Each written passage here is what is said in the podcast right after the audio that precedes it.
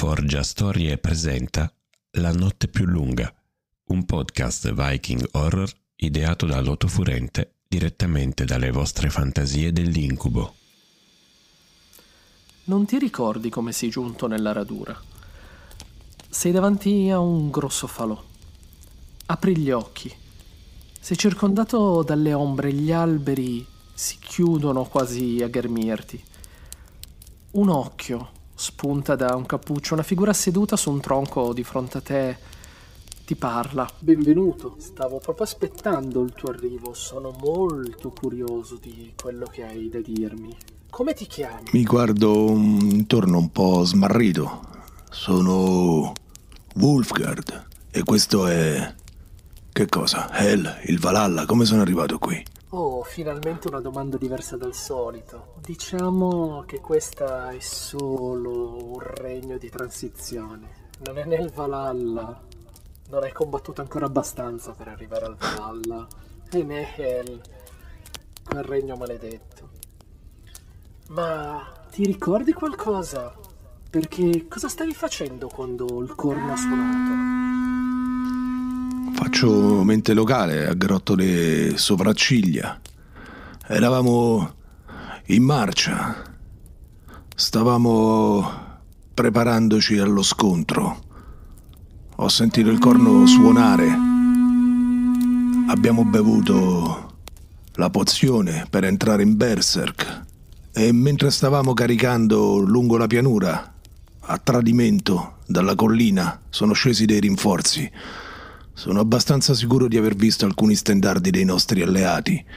Ci hanno travolto come fa il mare in tempesta sugli scogli e poi il buio.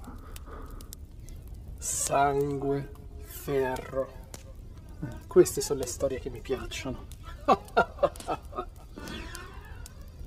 e il tuo clan? Orsi guerrieri? Se il mio occhio ci vede bene? Ci vede bene. Adesso noto che ha un occhio solo, l'altro è sfregiato? Effettivamente l'altro è nascosto dal, dal cappuccio e quando sporgi, ti sporgi leggermente verso il fuoco, senti il rumore di un corvo che ti vola sopra la testa e va a appoggiargli sulla spalla. Poco dopo un altro gracchia e si posa sull'altra spalla. Alfader. Faccio un passo indietro, le mani vanno sui coglioni, me li stringo forte. Sorride.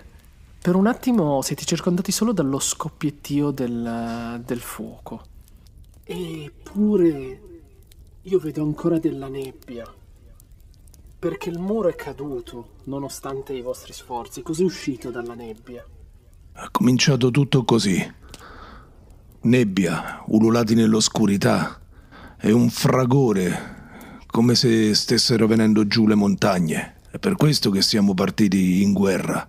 C'era chi diceva di aver visto Gamr in persona scatenarsi sul campo di battaglia, ma noi non gli abbiamo creduto, siamo voluti andare a vedere di persona.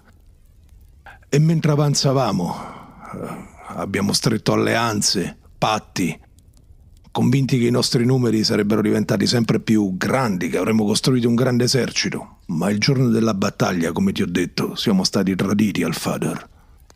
Mm. Eppure il grande inverno sta arrivando, il Fimbulvert, il tempo di venti, il tempo di lupi. E mi aspettavo che il muro non cadesse. Temo che dovrò cambiare i miei piani. Io ho un dono per te, o forse una maledizione. E vedi che il viaggiatore ride in mezzo al fuoco, estrae da una tasca un pezzettino di legno e lancia una runa nel fuoco. Tu, Rizaz, la riconosci, lo scontro con il nemico. È incredibile.